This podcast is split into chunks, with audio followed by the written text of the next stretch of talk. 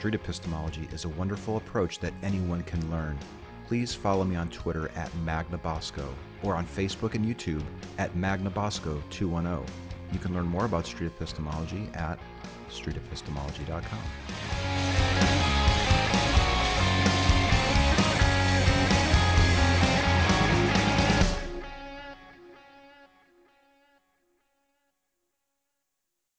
The following interview was recorded with Scott Smith from the Recovering from Religion podcast and is shared here with their permission. Anthony Magnabosco is a friend, fellow recovering from religion volunteer, and street epistemology proponent. Anthony's had about a thousand conversations with people regarding why they hold their beliefs to be true utilizing the street epistemology method. He has over 300 of these conversations captured on video, which you can view on Anthony's YouTube channel. We'll put a link to his YouTube channel and contact information for Anthony in the show notes. So, Anthony, welcome to the show.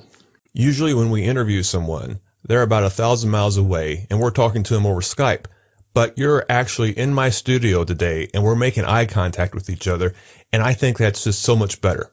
I think this is the first time I've been interviewed face to face in a studio like this, and I prefer this. I would love to, you know, I like to have the back and forth, and when I can see your face, your facial reactions, as opposed to doing it over the phone. So this is so cool. Yeah, and so this episode is about maintaining relationships with believers and street epistemology.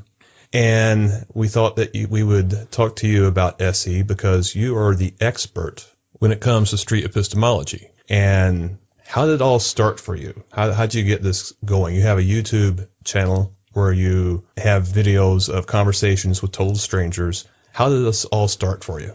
It started about three years ago when I read Dr. Peter Boghossian's book called A Manual for Creating Atheists, and I wanted to give it a try, so I strapped on a camera and went out and started talking to people.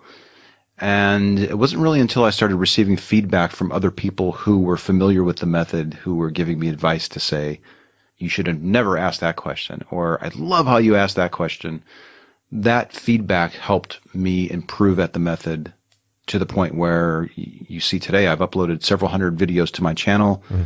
I've tucked my favorites into a playlist. If, if you want to get a, sense of what those are like, you can go ahead and check those out. So it's it's it's been a process, and I, I don't think I'm I've reached the end either. I don't think that I'm the best that I can be at this method or the most effective. There's nothing like practice, and I will probably keep practicing at this until I die. I just want to keep getting better and better at it right. and show my best examples to the public so that while I understand that you would never, there are many people who would never contemplate going out and initiating a talk. If you watch a few of my videos or videos from other people who are having these types of conversations and recording them, that you might be more prepared so that when that situation happens organically, you could be more prepared to have a conversation where you're using street epistemology or what we call SE. Okay. So the two of us were on an escalator, not an elevator. Let's just say I had an incident on an elevator one time, and no, I don't want to talk about it. and um, anyway, now I'm curious. can you give us your escalator SE pitch? So my little escalator pitch would be I place pebbles in people's shoes so that ultimately one day they will decide to address the pebble. So if I had time to expand on that, I would I would go I would go further to say that we like having conversations with people and ask questions to help the person think about how they formed the belief. What methods did they use to arrive at the conclusion that a God exists or that karma is real or that there's a ghost squeaking the cabinet in their kitchen? These are all conversations that I've had. And by asking Socratic questions and repeating it back what you're hearing and digging deeper and deeper, oftentimes people discover that the methods they're using to conclude that their beliefs are true are unreliable. And that moment of self discovery is the pebble being placed. So that later, when they're alone with their thoughts, they can think about that discussion and possibly find better reasons to keep the belief, or, more than likely, begin the process of discarding a belief that's untenable. Okay. So how does SE differ from a typical debate? Mm. Well, in a typical debate, particularly between atheists and believers, atheists will usually start presenting facts because we're typically rational people and well, if I were to show you a fact that you were mistaken, of course this is going to change your mind, right? Well, it doesn't work that way. There's something called the backfire effect, where if you present somebody with contradictory evidence to the belief that they hold, they will usually ignore your evidence mm-hmm. and double down and believe what they believe even more. So this approach is not concerned about what you believe or even why. We want to understand how. Let's discuss the method you used to arrive at your conclusion. Mm-hmm. By keeping the discussion focused on the methodology and not what, and not and, and by avo- resisting the temptation to point out Bible verses that contradict what they say, resisting the temptation to provide provide them with facts that contradict what they say, ridiculing them, resisting the temptation to ridicule, mm-hmm. and so forth. This seems to be the best way to help a person re-examine their belief formation process and potentially discard their belief outright. I see.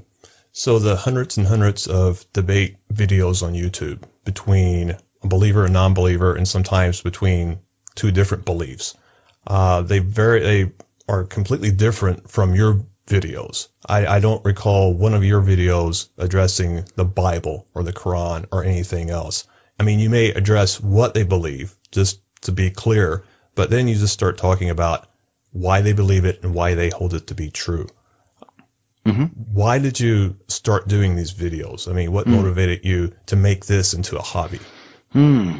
So there's a lot of reasons why I got into it, but let me just quickly touch on something that I think is very important. There are debates that people will watch on YouTube or something where there's an atheist providing facts to a creationist to show why they're mistaken. Mm-hmm. That creationist is probably not going to change her mind during that conversation. But the thousands of people that watch that YouTube video could potentially be affected by that. So there is a time and a place. There's a venue. There's a venue for providing facts. And there are situations where, depending on your goals, where that's advisable. But if you're having a one-on-one conversation and you want to help the person that you're speaking to think about how they form their belief, then providing them with facts is going to backfire more than likely. And the SE approach is better. Mm-hmm. Okay, so I want to get, that out of the way. There, these are different tools for different situations. And I will occasionally use the let me provide you facts that is going to backfire on this person, but might help the 10 other people that are watching. So, that, okay. Mm-hmm. Why did I start to rec- record this? Well, part of it was somewhat selfish. I wanted to have a record of my progress so I could review the encounter again and see where I messed up. I would upload some videos but make them unlisted so that only a few people can watch them and get feedback. Mm-hmm.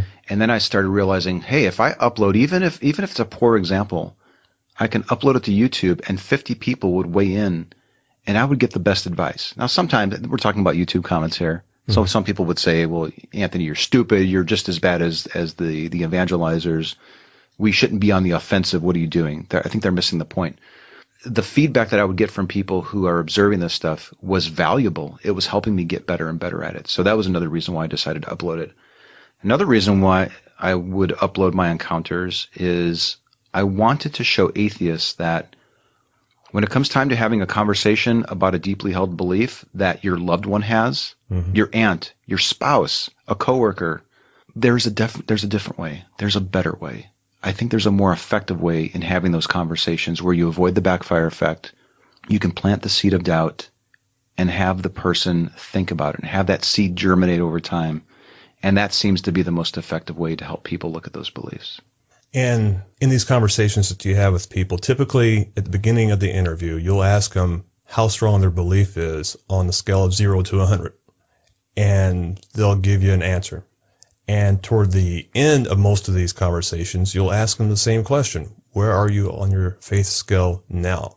Sometimes they'll go down, sometimes they'll tell you the same answer, but I've noticed that oftentimes, even if it's the same answer, it'll take them at least twice as long to get that answer out. And I think that's a pretty good indication that you got them to start thinking about their beliefs. And it's very possible that for many of the people you talk to, eh, that's the first time they've ever thought about their belief, ever. Good point. So, yes, I do like to get a sense of where a person is at before we start the talk in terms of their confidence that the belief is true. and then I like to do a post test and see if they've changed. And sometimes they indicate, no, I'm still 90% confident that Allah exists. Okay.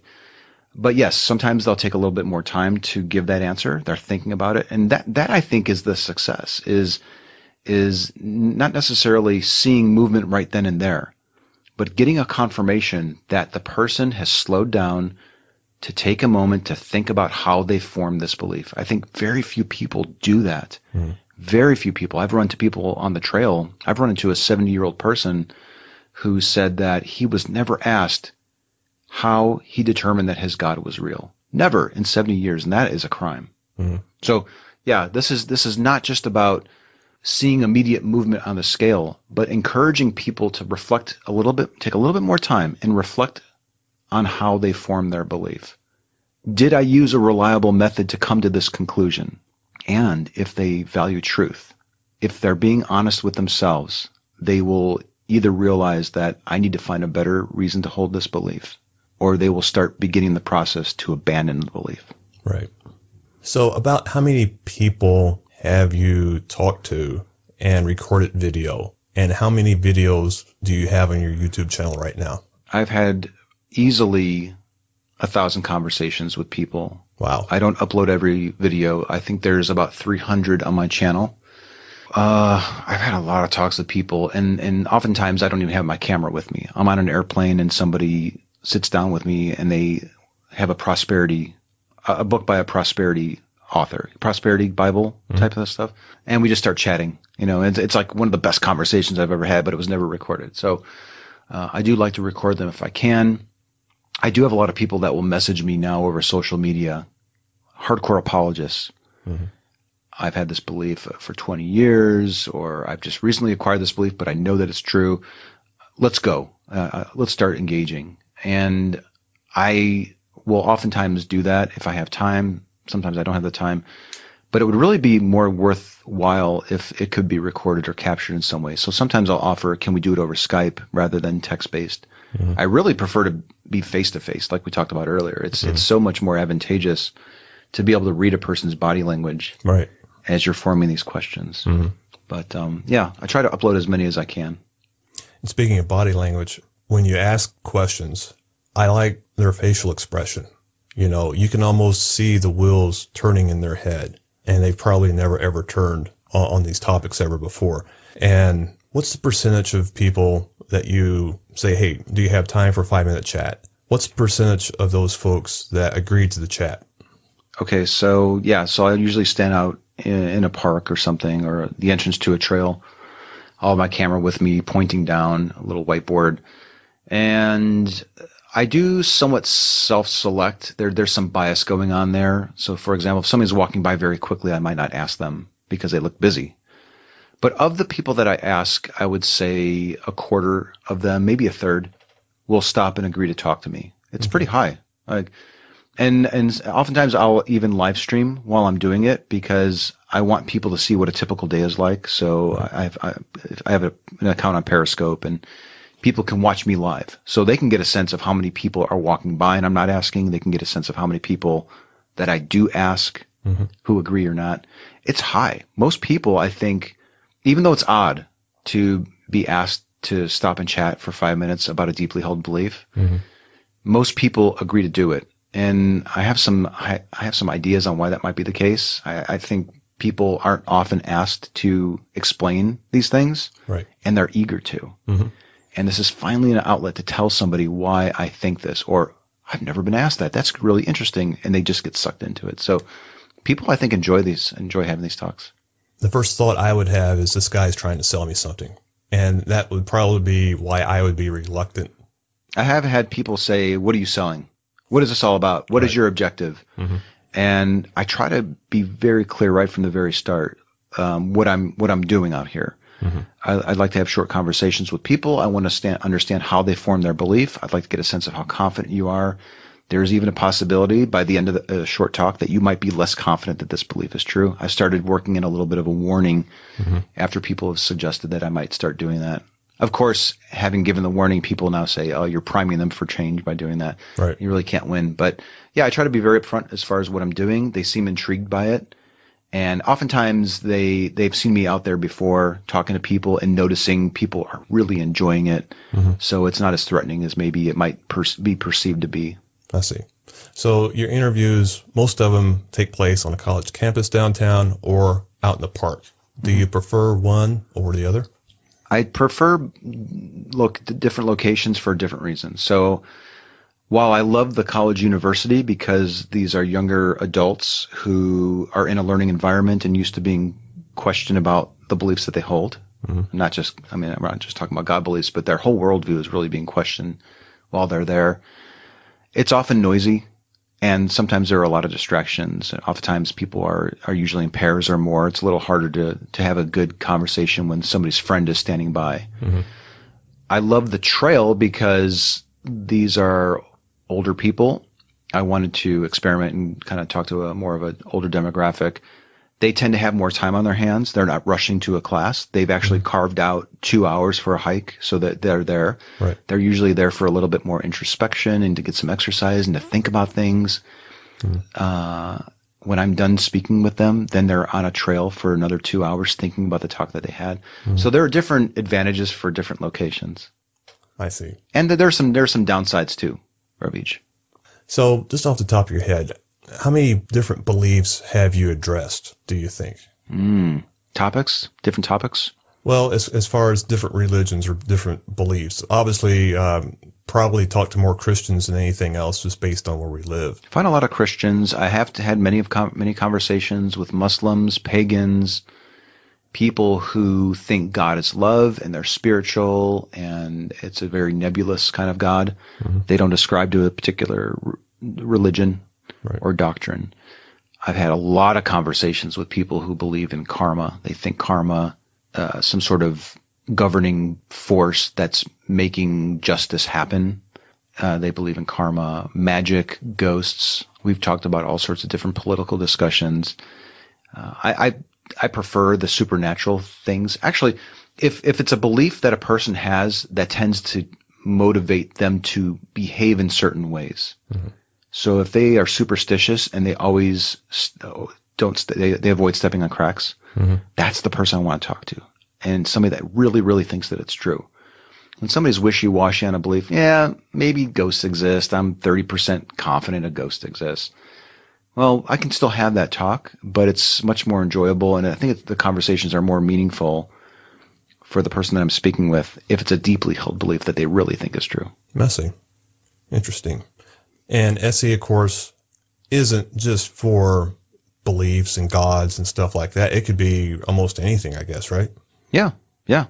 We talk about all different sort, sorts of things. I've had conversations with people about the economic system in Mexico to whether it's wrong to burn the American flag to the moon landing. God is really my favorite. Mm-hmm. If I if I if I could pick, and I could, I could just say I'm here to talk about God beliefs, but I I now just leave it open because I want viewers to understand that this is not just about disabusing somebody of a God belief. This is about asking questions to help people examine their belief formation process and strive to believe things that are true. Mm-hmm. This is all about arriving at truths. And if the truth is that a God exists, then I would want somebody to engage in conversation with me using this method Sure. to make sure that my confidence uh, in a God is aligned with reality. Okay. So at the end of every conversation, you give the folks a business card. Do people contact you? And if so, what do you guys talk about? What's uh, the additional conversations like? So back in the day when I first started going out, I would just end the conversation, shake their hand, and never hear from them again. These days, I do give them a card with my contact information on it. It has an email address. And when I first started doing it, I was like, um, nobody's ever going to email me. But people do. Hmm. I would say hmm, maybe one out of seven people will email me with something. Okay. I want to, I'd like to update my definition of the word faith. Mhm. I'd like to meet again so we can talk about this. I greatly enjoyed that talk, and you just have to talk to my mom next. That type of stuff. Oh, wow. Or where can I learn more about the method that you were using? Because I'm an atheist and I've been getting nowhere with with my friends, and I think this could be really helpful. That type of thing. Okay. So we get all sorts of different feedback. Yeah, yeah. People people do reach out, and I think they're they've been given an opportunity to talk about something that they don't normally have a chance to, and this is an outlet for them, and they're eager to meet again. Usually. Okay. With your interviews, has anyone ever been uh, defensive? Has anyone just really gotten red faced and uh, closed up on you? Hmm. Sure, sure. So the mere fact that I'm inquiring about a deeply held belief that is closely tied to their identity Mm-hmm. can be very threatening to a person. Very, very threatening. And and try as I might, and you can watch some of my videos to see how I, I introduce myself and get the conversation started. And it's a very non-threatening, Mhm. polite approach. I mean, I don't know what more I could do to make it easier. Right. But sure, still people will push back and why are you out here? What are you doing? What do you believe? You know, that type of thing. Uh, that, that happens. So, and, and when it does, um, I just try to be upfront with what I'm doing and what my objectives are. Uh, but sometimes, sometimes you, there are situations where you just can't recover from that. People are very defensive. They're closed off. They can even be aggressive. Mhm. I've had some conversations with people that were just right from the get go, just, you don't belong here and I don't know what you're doing, but I don't like it. Mhm. And you just can't recover from it. So those are a little few and far between, but it does happen, but it's not enough to be discouraging. I, I find it interesting. Mhm. I, I'm, I'm I'm actually curious why people have that reaction. So even though somebody could be in my face yelling now, I feel like I have enough experience to distance myself from it even and say, that's a really fascinating reaction. Can we talk about why you're being so upset right now? Mhm. And if they don't deck me, then we can get into that. But no, almost always it's a very, people are curious. They want to know what's going on. Uh, but sometimes that happens. Right. Hmm. Now, a lot of your conversations are also live stream on Periscope, right? I love Periscope, and for those not familiar with it, it, it's a great tool. It works a lot like Facebook live streaming, and it, it, it's pretty cool because between Facebook and Twitter, uh, those two things just were not wasting enough of my time. I always had five or ten minutes at the end of the day, and Periscope is just really cool. You can certainly set up uh, alarms to go off when Anthony starts doing a video. You have a little reminder on your phone, and you can watch those conversations live, and that's pretty cool. So, within the atheist community, you're a household name. Are you planning on doing anything else outside of the SE world? Hmm.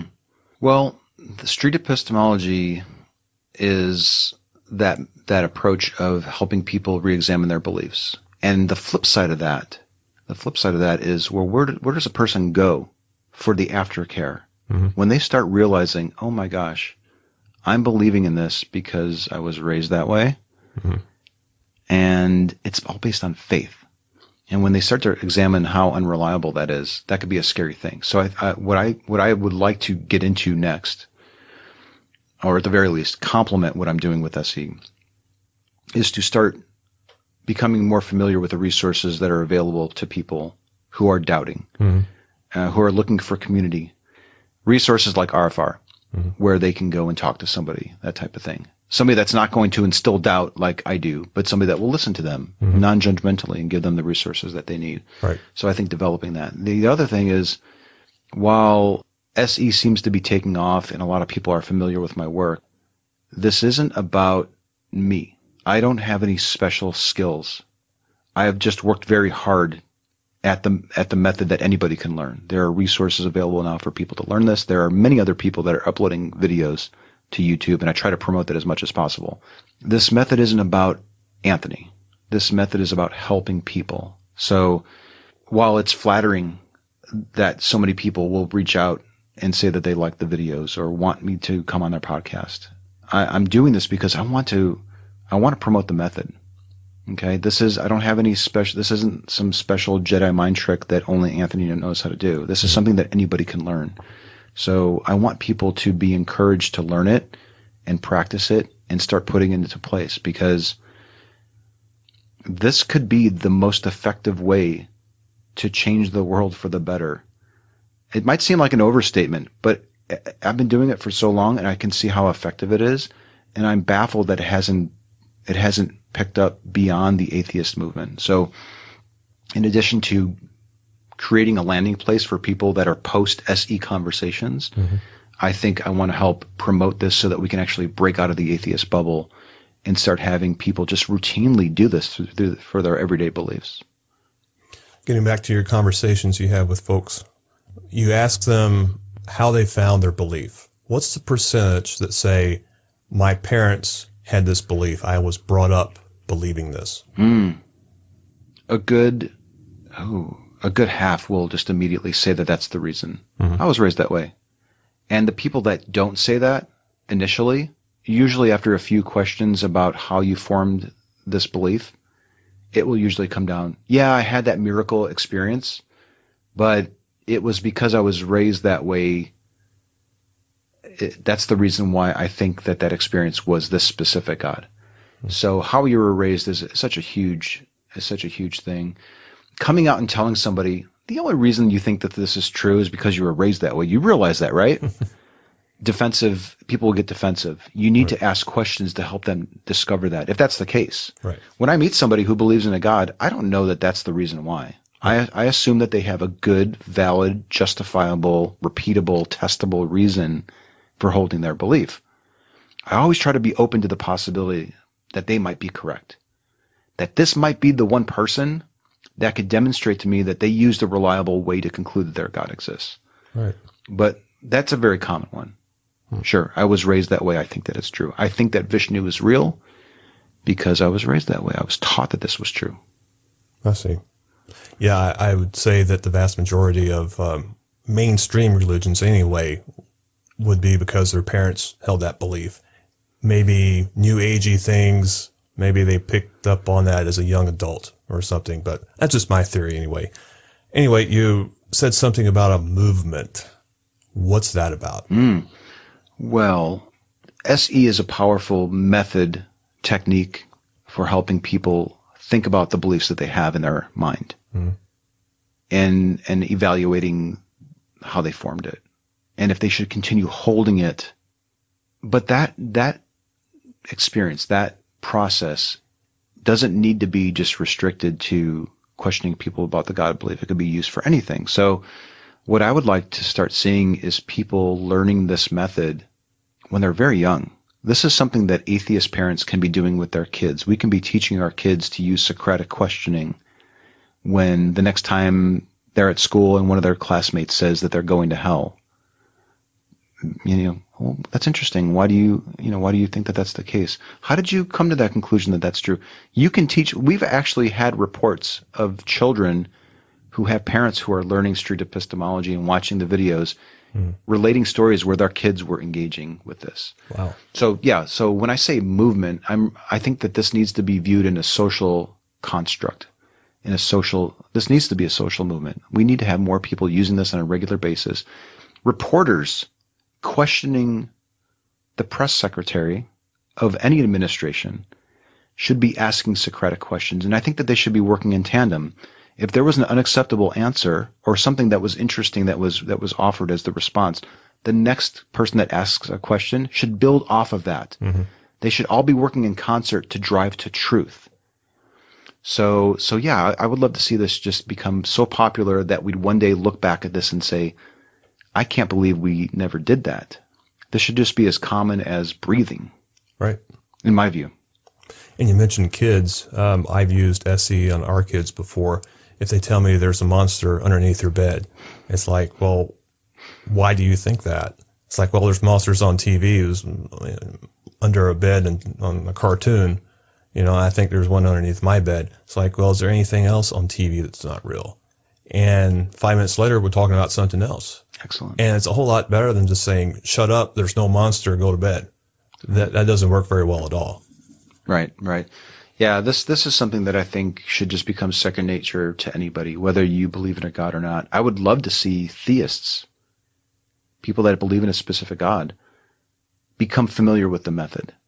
And and there have been people. It's funny. Uh, when SE, when street epistemology first came out, there were a lot of believers that were complaining that we were asking so many questions to confuse or equating what we do to the knockout game where you jump out and just just clock somebody Uh, and now we're seeing believers recognize SE and even attempt to mimic it. Mhm. So I think that's a good sign that that uh, they're understanding that it's effective and that they need to have a response to it, some sort of proper response to it, besides just saying avoid talking to them. So there was a church that actually showed videos of you. Can you tell us a little bit about that? Right, right. I was, I don't know how I first heard about it, but uh, apparently there were some Christian apologists who their their job they write books and they go around and they teach people how to defend the faith, Hmm. uh, how, how you can best defend your your justification for God. What they what they seem to fail to realize is that when you're using SE, it's not at all about providing counter apologetics. That's the best way to result in the backfire effect, and you're not going to make any progress. With street epistemology, we'll acknowledge that you're raising an apologetic, a defense, Mhm. but we we're focused on the method that you used. So, anyways, these apologists were going around and warning people about SE, and and I ended up putting together a couple of response videos to show here's what they're saying about it and here's what we're actually doing. Mhm. And I didn't even comment on it. I was just sort of showing this is what they say, this is what we're doing, this is what they say, this is what we're doing. And and come to find out that the complaints against SE from the from the apologetics community seem to be going down and they seem to be more accepting of it. And maybe even now kind of jumping on the bag, bandwagon. How can we mimic what they're doing? This is really interesting. Let's start going out and asking people for five minute conversations, but now let's talk about Jesus. Mhm. You know, so they're they're getting it, but they're not quite getting it because it's not about promoting a worldview. It's asking how you formed it. Mhm. And um, the second that you switch gears and say, okay, now I understand how you believe, how you came to your belief. Now let me tell you tell you what the right answer. Now let me tell you what the right answer is. Mhm. That's where it stops becoming SE. This isn't about promoting a worldview. It's about asking how you formed yours. Right. And in your interviews, you don't give them the answer. Right. You don't have the answer. You're just wanting them to think about their belief. I mean, I don't recall you ever saying, uh, we were looking for, uh, there's no God. I don't, I don't think you've ever said that. Yeah, yeah. It's funny too because I'll have a, a conversation with somebody, and all I've done is asked questions, and I listened. I'd repeated it back so that they can hear, what they've said. They're hearing their own words come back to them, Right. and then they confirm that that's what they said. I ask another question: Is this what you're saying? Mhm. Yes, that's what I'm saying. Oh, that's interesting. Hey, what, what about what about this? By the end of the talk, even though only I've only asked questions, they will say, "That was the best conversation. Thank you so much for telling me all about you." I'm Mhm. not telling them about me. They're hearing themselves. Hmm. So tell the listener where they can find your videos and everything else about Anthony on the internet. The best way to reach me or to find out anything about me, just very simply, is to go to my Twitter account. It's twitter.com forward slash magnabosco. You can find the link to my YouTube channel there. I have a playlist with my top 10 conversations. There's about 300 videos or so on my YouTube channel, but watch some of the more recent stuff. I feel like I've gotten better over time. But yeah, you can definitely check out my work. There are there are also some videos where you can find links to other people who are having these talks. This isn't just about me doing it. There are other people who are doing it, uploading content. Mhm. There's no lack of resources out there. There's an app where you can learn it, and uh, I, I love having a chance to speak with you about it. Yeah. Now that you have brought up the app, and even though you've mentioned it on a previous episode, can you just briefly tell us about that app? Yeah, the app is called Atheos, A T H E O S. It's a great way to learn street epistemology without having to go on the street and initiate talks like you might see on YouTube. You're you're presented with these different scenarios, and you can use it on an Android device or an uh, iOS device. And you're in these different scenarios, whether you're talking to a Scientologist, a Mormon, a Muslim, a Christian, and they make some sort of claim. You're presented with a couple different responses. And then through the course of the training, you start learning which are the most appropriate responses if you're trying to learn street epistemology. Very quickly, you start learning, oh, that was something that I would say if I wanted to debate with them. Mhm. That is not advantageous if I'm having a one on one conversation. Ah, that's the best response if I want to understand the method that they used. Okay, that's excellent. All right, Anthony, I want to thank you for being on the show. And for being on the show, you will receive two free passes to Ken Ham's Ark Park in Kentucky. Oh, okay, interesting. Can I bring my camera? Sure. Uh, I expect you to conduct SE there too. All right, Anthony, thanks for being on the show, man. Thank you, Scott. Enjoy this story from Callie Wright of the Gaytheist Manifesto podcast. My grandma was my best friend. She even told me once, and very quietly, that I was her favorite grandkid. I was the only one that ever took time to see her when I didn't have to. I always wanted to hang out with my grandma. She had all the best movies. We watched the old Disney Robin Hood movie over and over and over again. She had the best food too, as grandmas tend to. As a kid, potatoes were my thing, and she had the best ones. She had a real deep fryer and this thing that would cut potatoes into curly fries. I thought it was the coolest thing ever. We also went to church together. I refused to go to kids' church because I wanted to stick around my grandma. I was also way more interested in what the adult pastor had to say than what the youth pastor had to say. He was so much more emotional and expressive. This guy was passionate. He'd fall to his knees begging people to come to Jesus. Please don't go to hell. I don't want to see anyone go to hell. I believed him too. And I believed what my grandma taught me about religion and what God wanted from his people as a 12 or 13 year old kid, I won't pretend I had any sort of sophisticated understanding of religion, but on a basic level, I knew what sin was. I knew that unrepentant sinners went to hell, and most of all, I knew grandma was going to heaven. And I wanted to make sure I was there with her. She'd spend hours talking about what heaven would be like. I'd get to see my grandpa there. I'd get to meet aunts and uncles and great grandparents I never knew. I was so excited about heaven. I remember when I was old enough to understand what death meant, I asked my grandma one of the realest questions I'd ever asked anyone as a kid. I said, Grandma, when you die, will you please come back and haunt me? I don't want to wait until I get to heaven to see you again. She knelt down and pulled me in tight and held my head close to her chest and said, Sweetie, it doesn't work that way. When Grandma dies, you'll just have all the sweet memories of her to hold you over until we see each other again wasn't too long after that when I realized it was all bullshit. The TLDR version is that I started really looking into Christianity and figured out that it didn't make much sense. I told my grandma about my doubts, and she was, of course, very concerned. She asked if I'd agree to meet with her pastor. I was asking questions she couldn't answer, and she figured he was the right one to answer them. I'm not even sure I remember specifically what my questions were. I think they mostly surrounded things that were contradictory in the Bible. Her pastor was not a good apologist. His answers basically boiled down to this It's not wrong to question. God gave us a curious mind, and that's a wonderful gift to have. You should explore your curiosity and ask questions, but you need to know that all the answers are in the Bible. If I remember right, I was 15 or 16 at the time.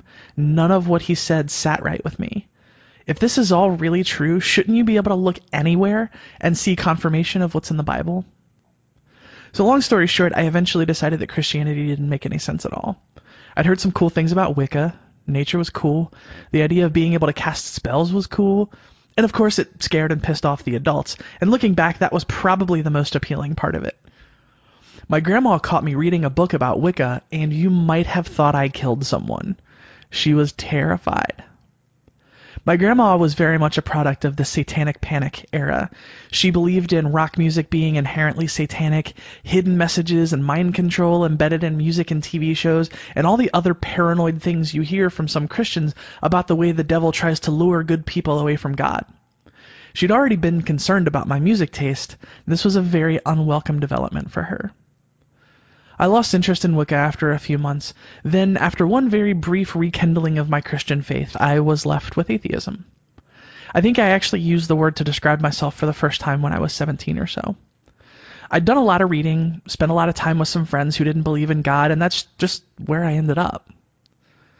By then, as a teenager, I obviously didn't spend quite as much time as I used to with my grandma.